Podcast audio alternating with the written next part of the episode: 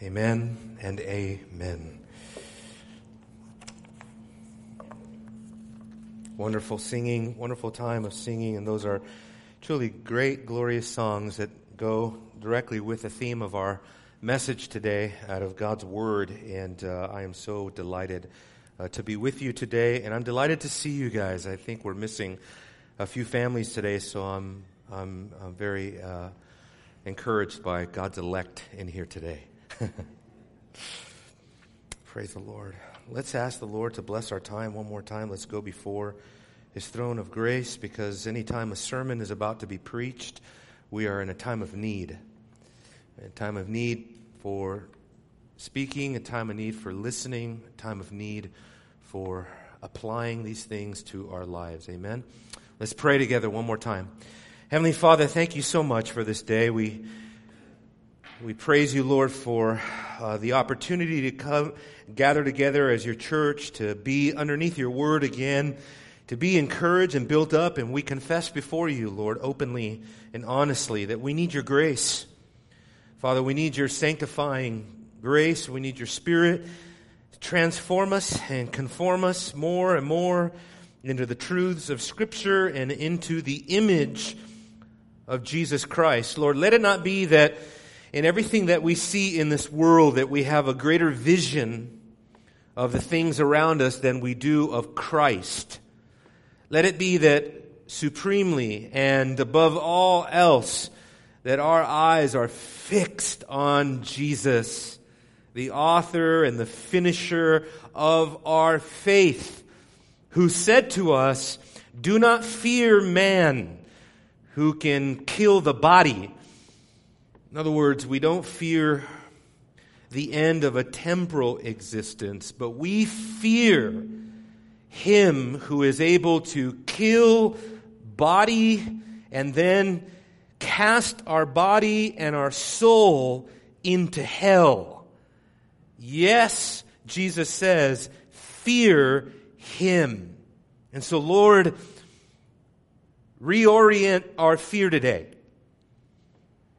gather our bearings today, increase our vision, and elevate our vision, and grant to us, O Lord, truly a divine, eternal perspective. And take our eyes off of the temporal. The Apostle Paul prayed, Lord, he, he prays don't look at the things that are visible because they are temporal. We look at that which is invisible, which is eternal. And so help us, O oh God, to set our sight on that which is eternal life indeed. And strengthen us, Lord, by this good word today. Apply it mightily and powerfully to our lives. In Jesus' name we pray. Amen.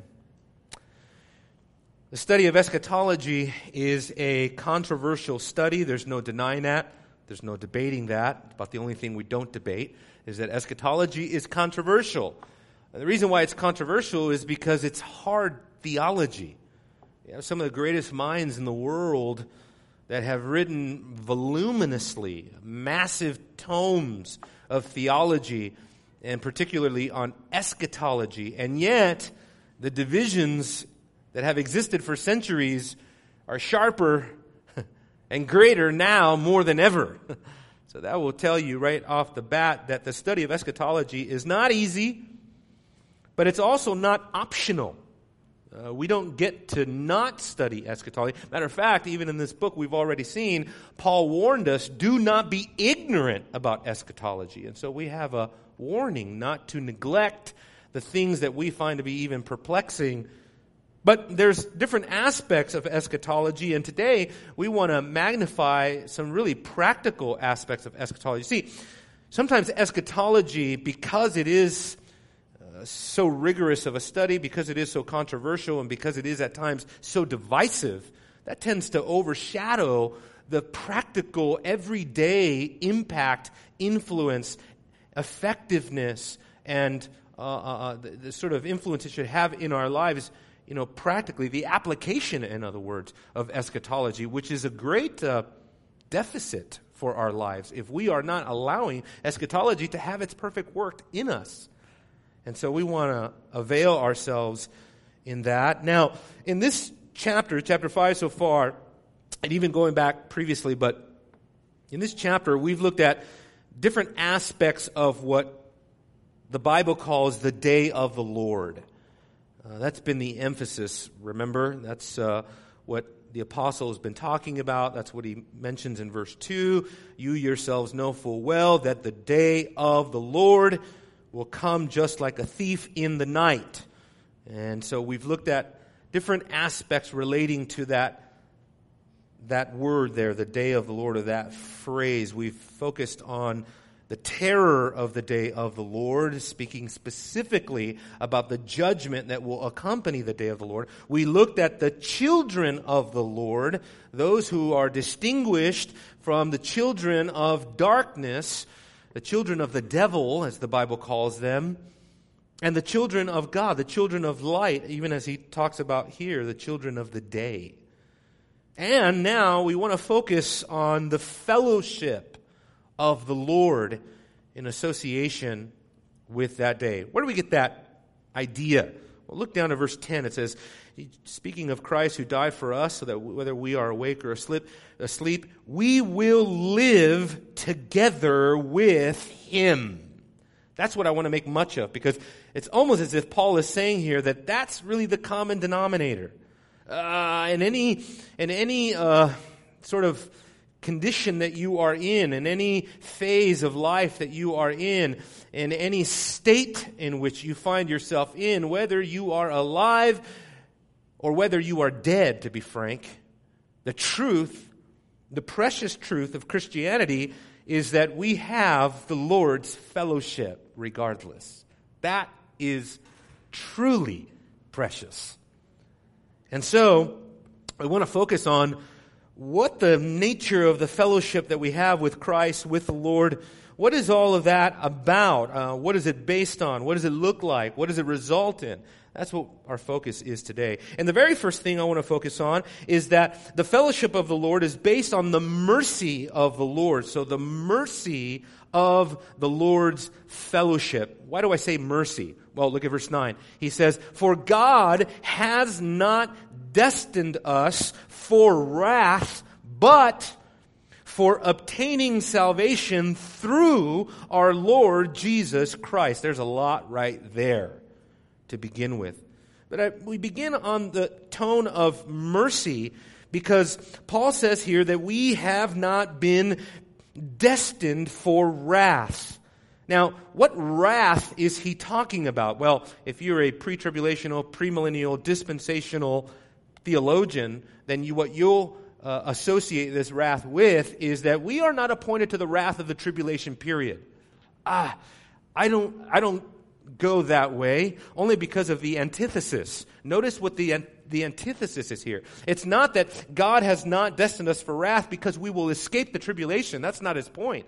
Notice the point is that aside from being, or the opposite of being destined for wrath, is that we have salvation through Jesus Christ. So I think the wrath that he's talking about here is final judgment, ultimate judgment, eternal wrath. That's, after all, that's what the day of the Lord is going to usher in. It's going to usher in the wrath of God. Remember, um, based on our exposition the earlier chapter, uh, verses in this chapter. Remember that the day of the Lord is going to unleash unparalleled destruction and unimaginable judgment on earth. I think we've lost some of that expectation. I was just looking around, like I always do, uh, at the sign of the times. just paying attention. You know, Hawaii has a volcano so deadly and toxic that what they were saying is that it was literally raining like acid rain. That you didn't want to get on your body, and the ash and the sulfur coming from the volcano was literally like breathing in poison. It was so bad. And if that's not enough, all of a sudden they got a category four hurricane headed right to the island. Right? It's like, Hello. If that doesn't wake you up that you're living in a fallen world, I don't know what will. And then, you know, growing up in Southern California, that's, you know, earthquake country there. And so, you know, I kind of pay attention to what's going on.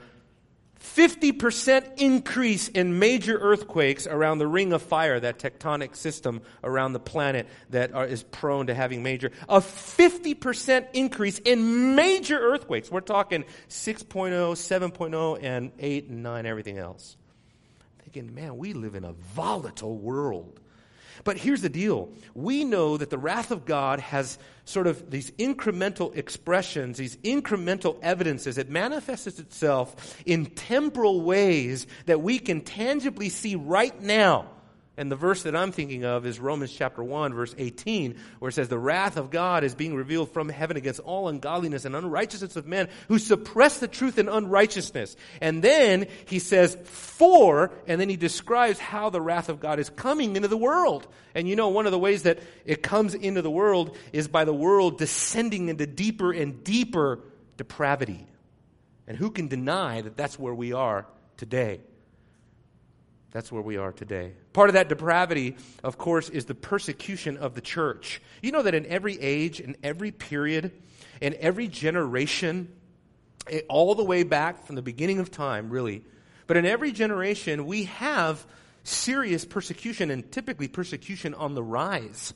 Globally today, according to the latest missionary reports, Operation World and such, they would say that today persecution is higher right now on planet Earth than ever before in human history. That means that right now there's more persecution than in the Roman Empire under Paul and the early church, the first three centuries of the church under Domitian and Nero and other emperors. It's worse now than then. It's worse now than it was during the Dark Ages, the feudal system that arose during that time. And what happened during the Dark Ages is that the Word of God, the reason they call it the Dark Ages, is that the Word of God was chained to the Catholic pulpit and inevitably leading to the Latin Mass. In other words, and what that led to was in church history what was known as the uh, uh, iconoclastic period, which people had to learn through icons because the Catholic Church had chained the Bible to the Mass and to Latin and would not allow people to read the Bible in their own language. And so inevitably that resulted in, in, in, in worldwide, basically, at least in, in, in, as far as the reach of the Catholic Empire, was, was a total illiteracy. People literally could not read. And they, lead, they needed icons, pictures to show them the gospel and things like that. Just incredible. Persecution is worse now than it was under the Reformation period. Under the Reformation period, the Catholic Church slaughtered what some historians would, would go so far as to say they slaughtered up to 20, 30, 40, 50 million people under the under the tyranny of the papacy. And these were people that wanted nothing more than to read the Bible. Read the Bible. A lot of them were pastors who just wanted to preach and have the freedom to read the Bible. And that's why Martin Luther, God, by his grace, appointed Martin Luther to uh, nail his 95 Theses on the door of Wittenberg and to protest against the Catholic Church insisting that people should be able to read the Bible in their own language, and that resulted in unleashing a, a terrible persecution on the church. The persecution today is worse now than it's ever been. And if you know anything about what's going on around the Muslim world, you understand that. Do you know anything about what's going on in, in, in places like the Congo and places like Sudan? Unspeakable atrocities. I mean, I spent two months in Uganda ministering to a, uh, what at that time was about a million Sudanese who had migrated down from Sudan down to Uganda. And every single person that you talked to in these camps where we were at, they all had the same story. They all had the same story that, that the Muslim radicals, they captured their town, they killed their parents. Some, some people were forced to kill their own family members. Uh, some people were taken into slavery. I met a man that was not only taken into slavery, but taken in slavery and escaped, and he walked from Ethiopia down to um, down to Uganda um, and uh, barefoot, and had to drink his own urine to survive. I tell you, I've, I sat in the presence of a 12 year old little boy who told me his story about how the Muslims forced him to shoot his parents. And I was in a room with about 10, 15 men, and that little 12 year old boy was the only one that wasn't sobbing. Persecution is so bad right now. We don't, if we don't have eyes to see this, if you're not getting the voice of the martyrs, if you're not getting something from Operation World, if you're not getting something from some missionary society somewhere to make you, to wake you up that this is happening all over the world, and you're going to you're going to really be in la la. We're, we're going to be in Disneyland. We're not going to really be tuned in to what. See, God sees everything globally. God doesn't just focus on little American Christianity with our iPads and, you know. I was in a Christian bookstore the other day, and I counted. I went seven aisles Seven uh, massive aisles, massive bookcases. It was seven. One, two, three, four. The theology section was in the back and it was half a shelf. Everything else was Christian practicality, Christian yoga, Christian dieting, Christian exercising, Christian parenting, Christian fashion, Christian teenagers, Christian. I'm like, what has happened to us? I have more theology books in my my own private book, uh, uh, my own library, than the whole bookstore has. I don't say that bragging, I say that to our shame. What has happened to us? Need I go on? We live in a world that God has consigned to wrath. And it's all over. Yeah, it's in the hurricanes. Yes, it's in the earthquakes, tornadoes. We're in Texas. It's in the diseases we see around. It's in the decadence of our culture that is descending faster and faster and faster. Changes your perspective as a parent, doesn't it? I look around at the culture. There was a time before we had Eden. I look around the culture and I see how crazy and insane it's getting. I'm just like, as if that's grief. And then I look down at my daughter and think, I got to raise her in this world. It's sobering. It's just sobering. And it just reminds me why the gospel is deadly serious. Why we have to start training that young child to start discerning between good and evil at, at the earliest age possible. Well, our salvation, the mercy that we get from the Lord, didn't begin in time and space. It did not begin at the crucifixion of Jesus. It did not begin at the point of your conversion. God decreed to have mercy on you. In other words, when the Apostle Paul says, God has not destined us for wrath, but infinite mercy, for obtaining salvation, you could use the word destined again.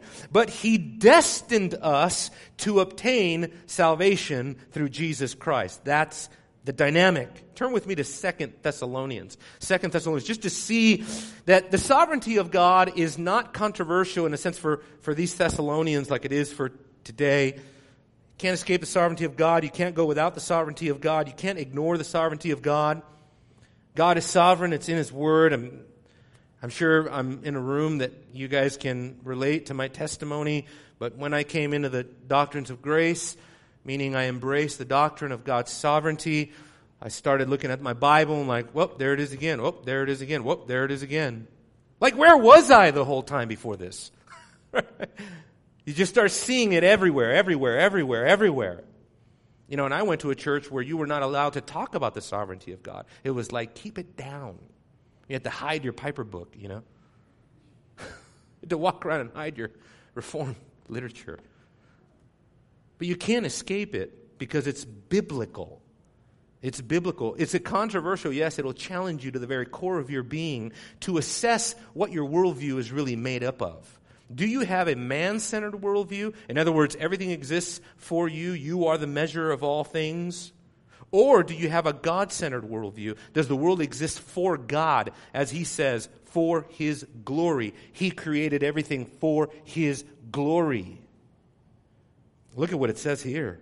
2 Thessalonians chapter 2 beginning verse 13. That's why I say this is not a surprise to hear Paul talking about predestination, as it were, the sovereign decrees of God, is no surprise to them. Paul has been teaching them this, and he continued to teach them this.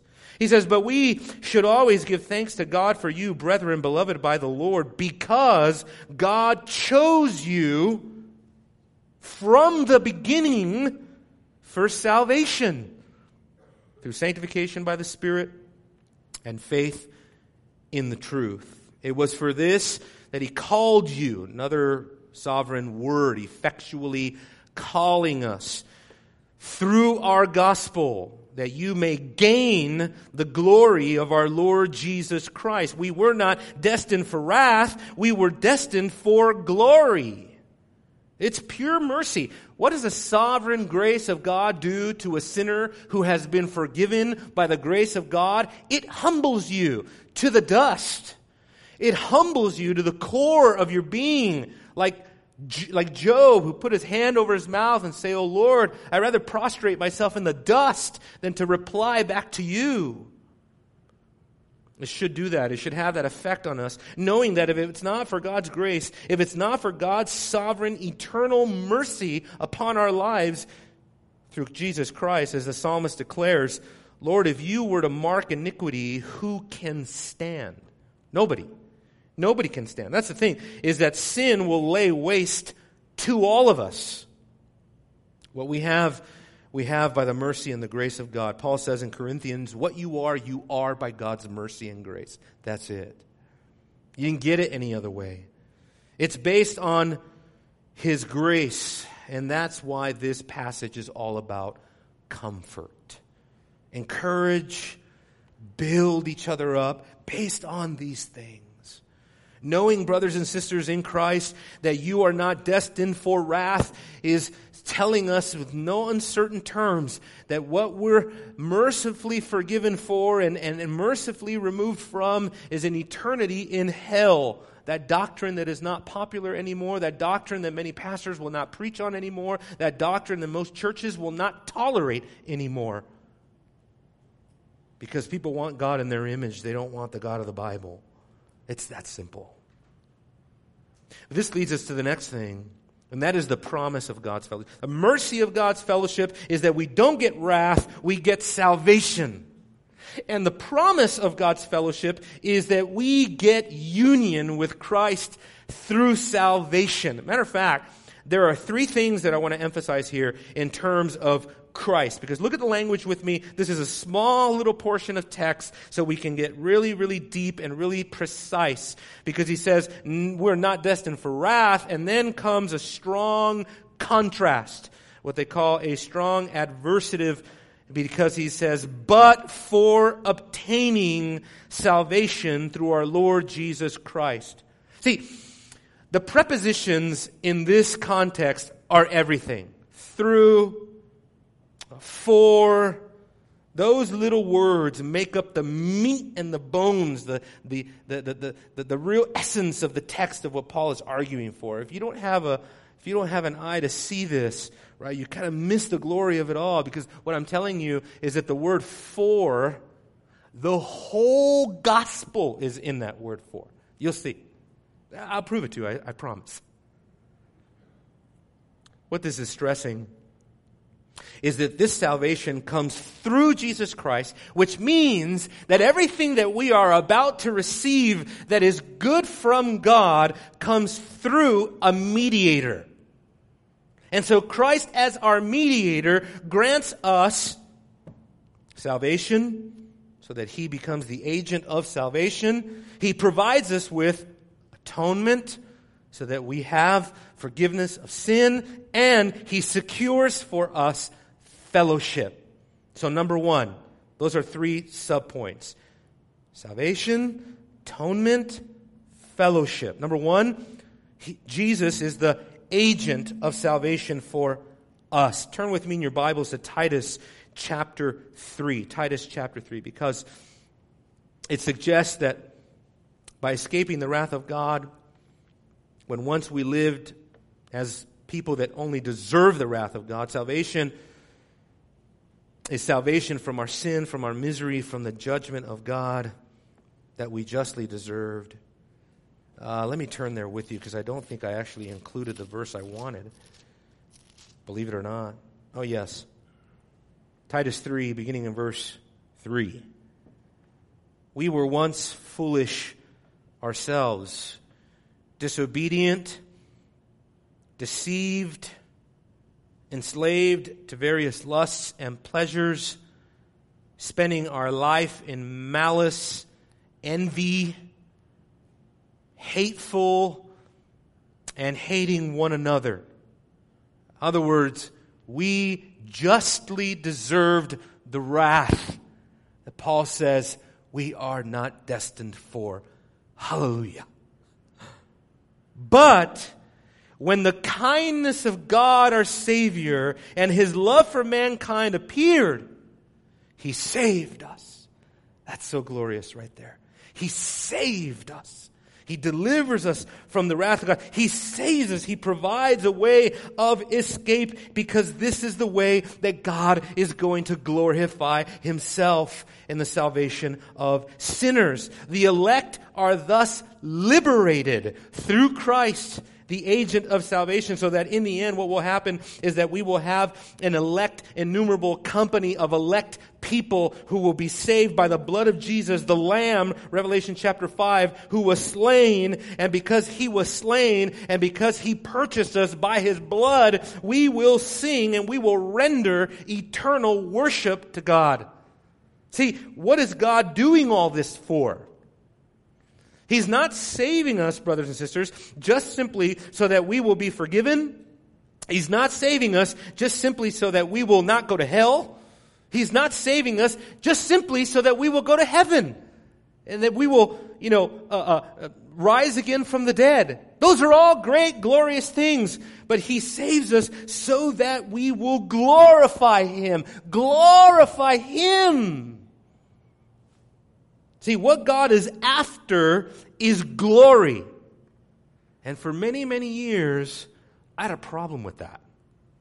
Because I was taught don't seek glory for yourself, right? That's extremely selfish and narcissistic. And who seeks glory for themselves? Well, that's like telling the sun don't shine. The sun really can't help it. It's the sun. it's bright. It's hot. It's glowing with, with, with glory. That's who God is. He is brighter than the sun. Literally. Revelation chapter 22.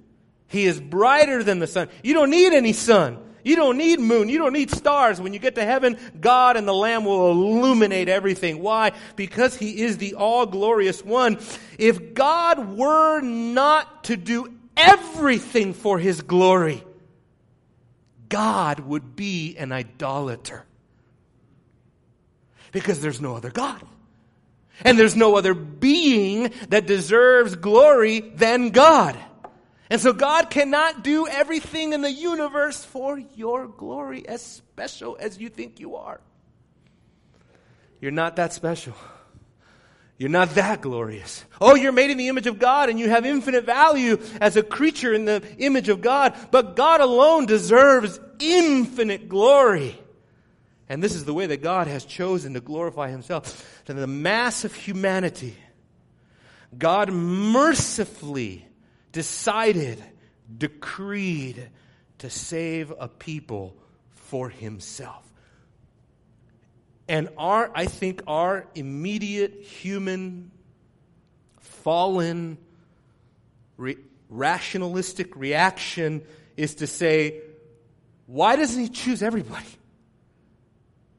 And that's where we have to say, who are you?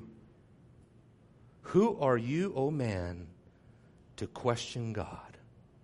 There comes a point, as Calvin said, where hell is the place for those who are overly curious.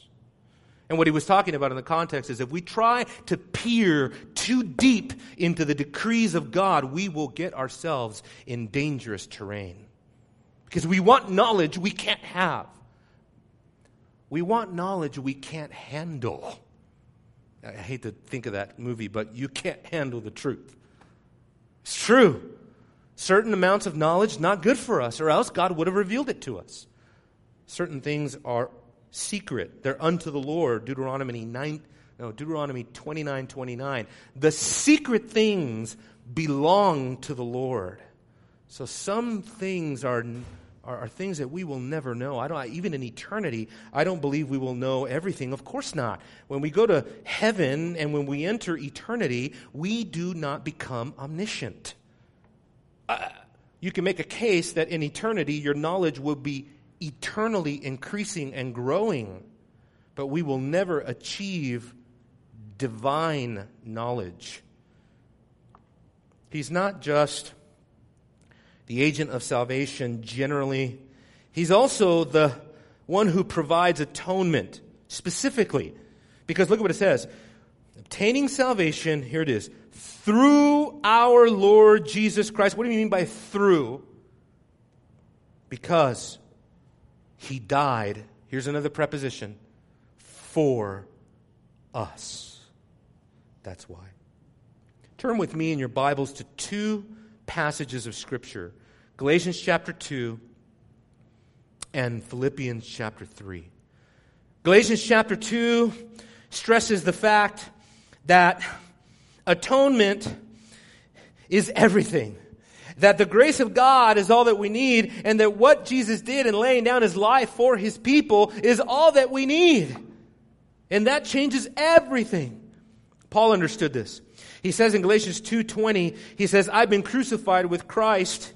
It is no longer I who live, but Christ lives in me, and the life that I now live in the flesh, I live by faith in the Son of God." You could say in the Son of God. We say in him and for him, who loved me and gave himself up for me.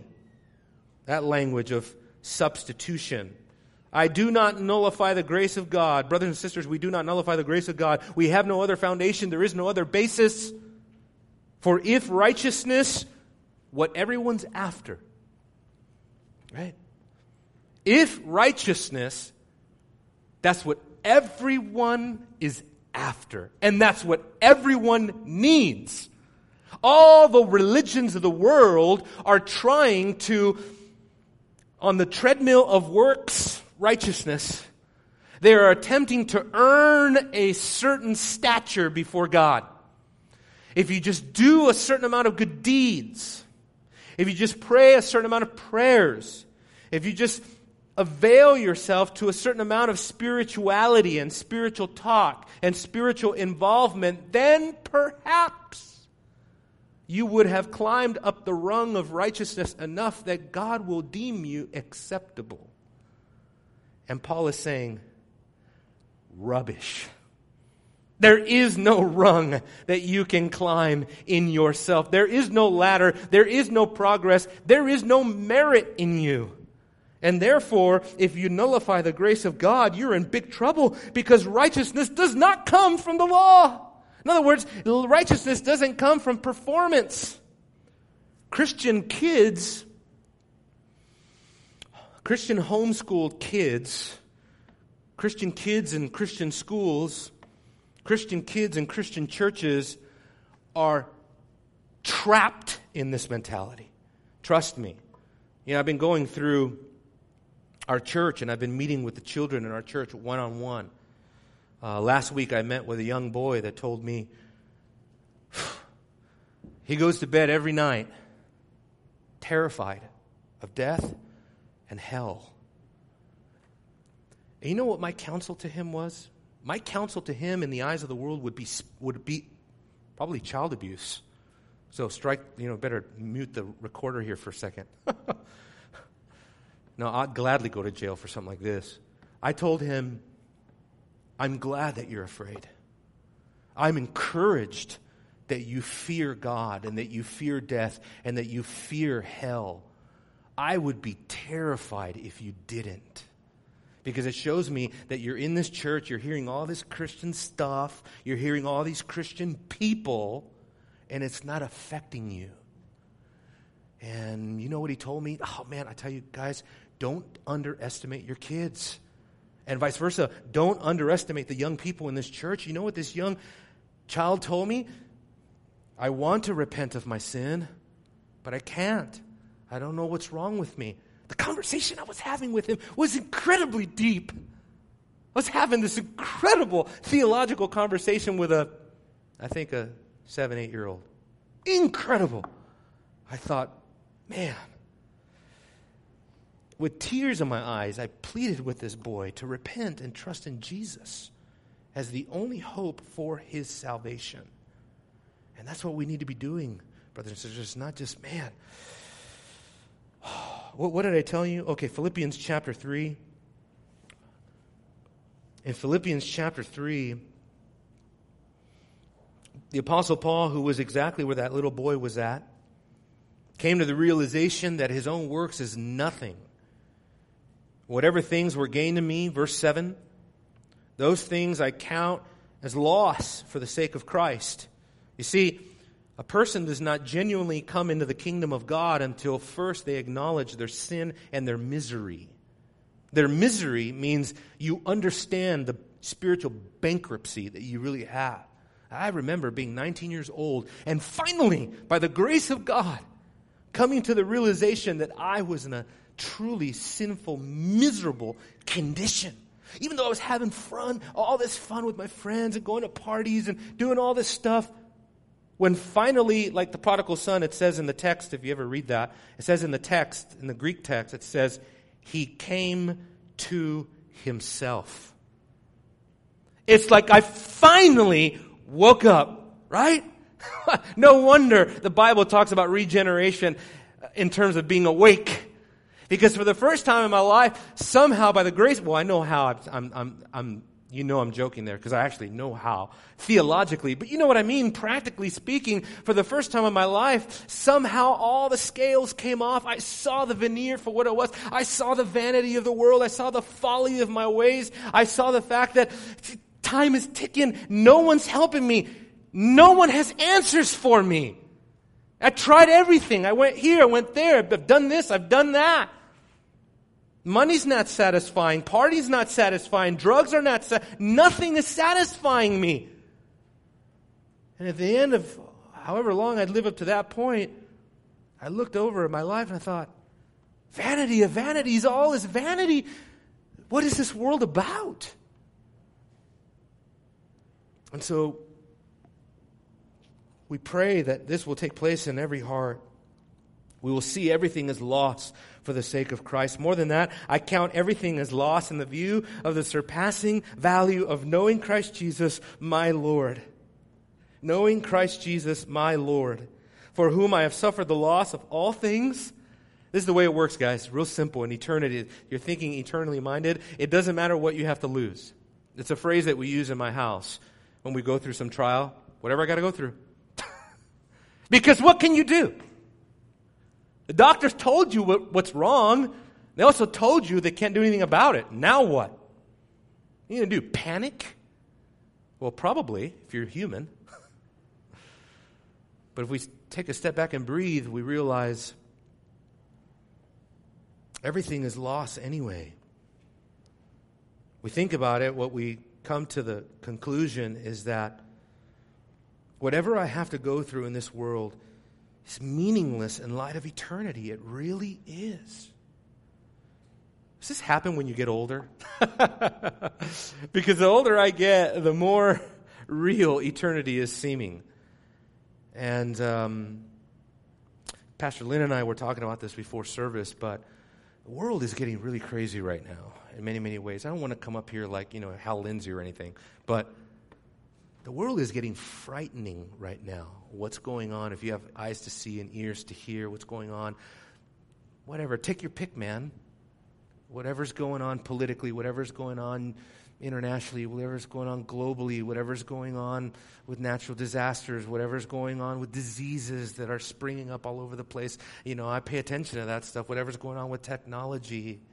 I just read an article on the emergence of 5G technology and you know you techies in the in the crowd you guys know this better than i do but i read this article it intrigued me because it said that 5g technology is for driver driverless vehicles that's really what's behind the push to bring 5G technology about because they want to remove us from driving our own vehicles. They want to provide us, you know, in these beautiful, shiny technological cars. You know, we're all going to be driving around. We're just going to punch it in the dashboard like the Jetsons. You know, take me here. You know what I mean? But you need 5G technology to make that work. Oh, we'll all be crashing into each other like bumper carts. but that's what's. Co- I mean, okay, so let's say we don't know what God is going to allow us to see, but I just look at the forecast and I don't like what I see. I'm sorry, I want to drive my car. I trust myself more than a robot, which mathematically, you could probably give me statistics that that's not good. but I don't care. I don't want a robot driving me around. The world is just becoming increasingly mad. A mad, mad world. okay, let's look at the third thing here. Christ not only provides the atonement that we need, he also secures fellowship, and this is the highest point. Look back at the text with me in Thessalonians he says this He died for us, and then he gives us the purpose clause. Ready? So that whether we are awake or asleep, we will live together with him.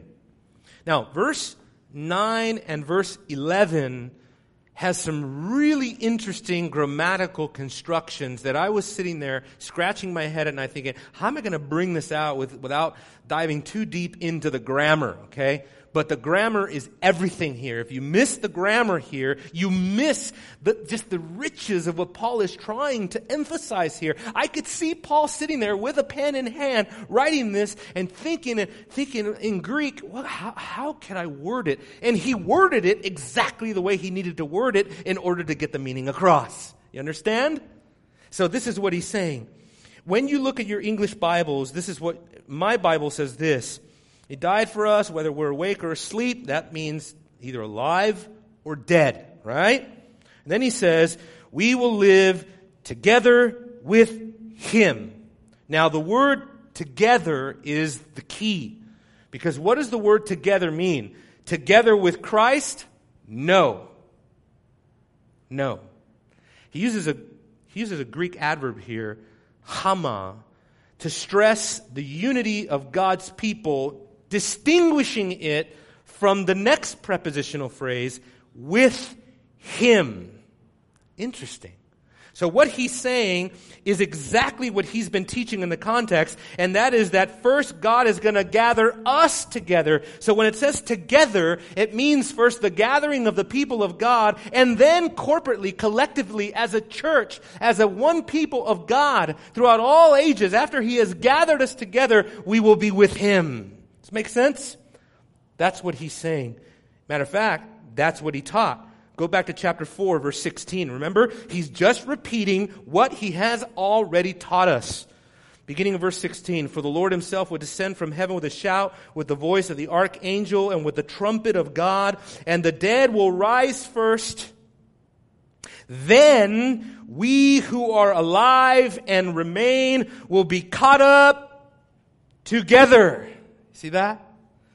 With them in the clouds to meet the Lord in the air, and so we shall always be with the Lord. So there you go. Same dynamic. So what he's saying here is that God is going to rapture us together, bring Old and New Testament believers together, a, a, a dead saints, living saints.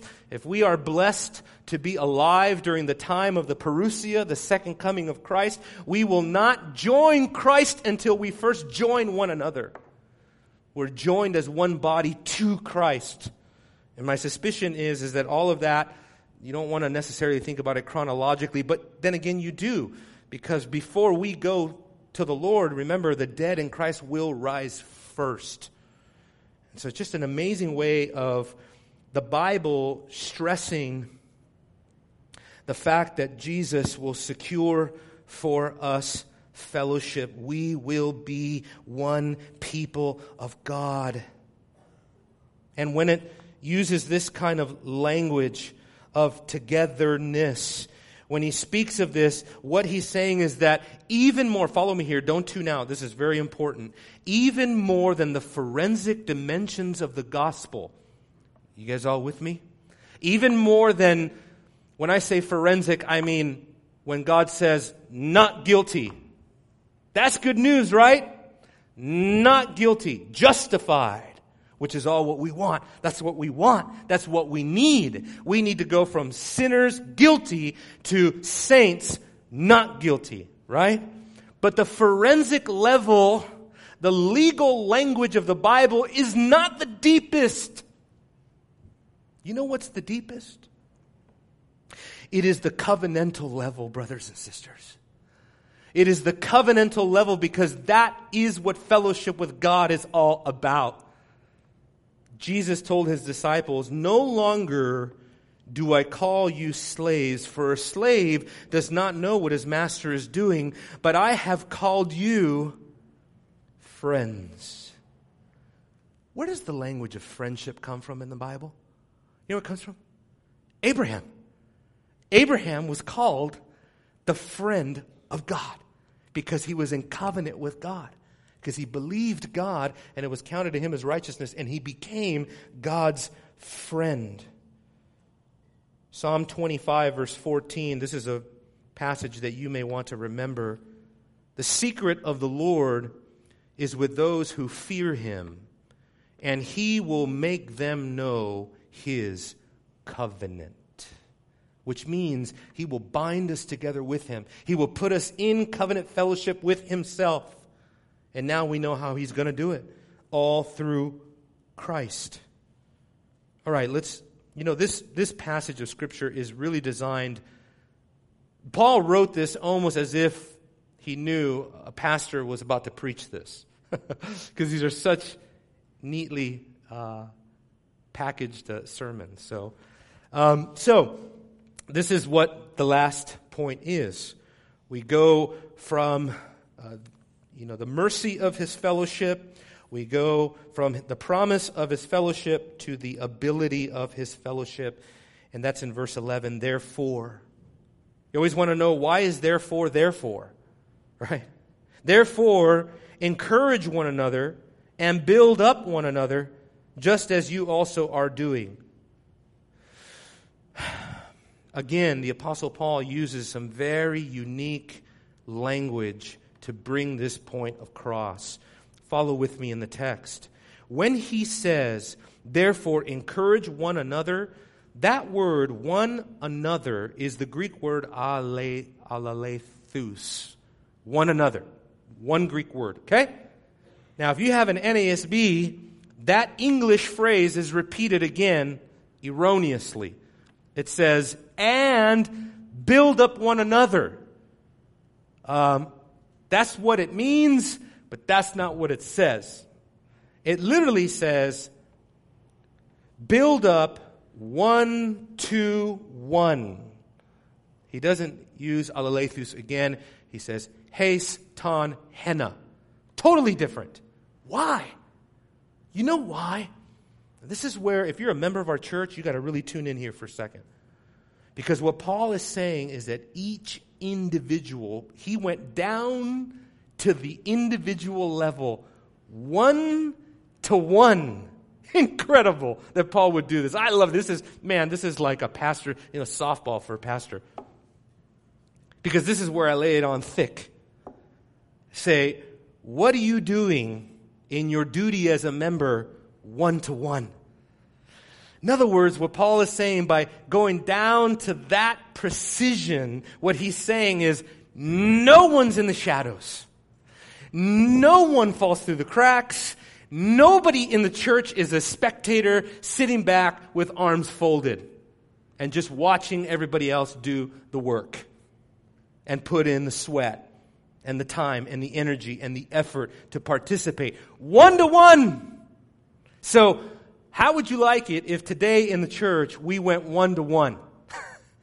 if I went one by one and asking you, uh, how are you doing with your personal commitment to encourage and to build up the body of Christ? How are you encouraging and building up the body of Christ? No, no, no, no, no. You can't point to so and so and you can't point. Remember, Paul said one to one. So each one, each individual member, how are you doing? Convicted yet? I was. I was. Don't think that because I'm the pastor, this is just all automatic for me. Guys, I got news for you. Pastors have ways to elude fellowship and get away from their people. You don't know that yet? Oh, yeah, we can hide out in our office, hide out in our library. Especially you got lots of books, you got a good excuse to be in your library all the time, right? Some of the most reclusive people I know are pastors.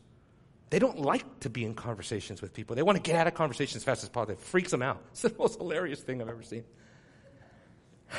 Matter of fact, when Trish and I first moved to Texas, were going to churches and meeting different churches and meeting different. I can't tell you how weird some of these pastors were. Hey, how you doing? Oh, what, what, what, what, what? Hey, hello. it's like they're all freaked out. I mean, I get, it, I sympathize, man, but it's like you know, people ministry is difficult for people. I understand that, and so don't, don't, do not hear that. You know, I'm not understanding the challenges interpersonal skills, social skills. Some people just don't do good in big groups. Some people don't do good in intimate conversations. Some people just like to be locked away all day in their room and do nothing. But what I'm telling you, brothers and sisters, is that that's not acceptable. That's not acceptable. And if you are hiding in the shadows, falling through the cracks, avoiding fellowship, avoiding the body, avoiding the, not chipping in, not building up, not encouraging, you are out of God's will. That is not God's will for you as a Christian or as a member of a biblical church. And sadly, don't you lament with me, brothers and sisters, that sadly today in evangelicalism, it has become so increasingly easy to do that. Mega churches, just to, to be a shadow on the wall. Nobody knows your name. Nobody knows what you're up to. Nobody knows what's going on in your life. Nobody knows anything about what's going on with you. It's so easy to just creep in the back and creep out let it not be said of us. Let it not be said of us. Father, I can do no more than just to illustrate what the text of Scripture said, what you have inspired by your good Spirit. Your Spirit is good. And He inspired a good word. And all Scripture is profitable for correction and reproof and instruction and righteousness. And Lord, we thank you that we have it. Thank you that we have such a reliable guide. That we can turn to these things and say, Oh God, even if it makes us uncomfortable, you wrote this for our joy.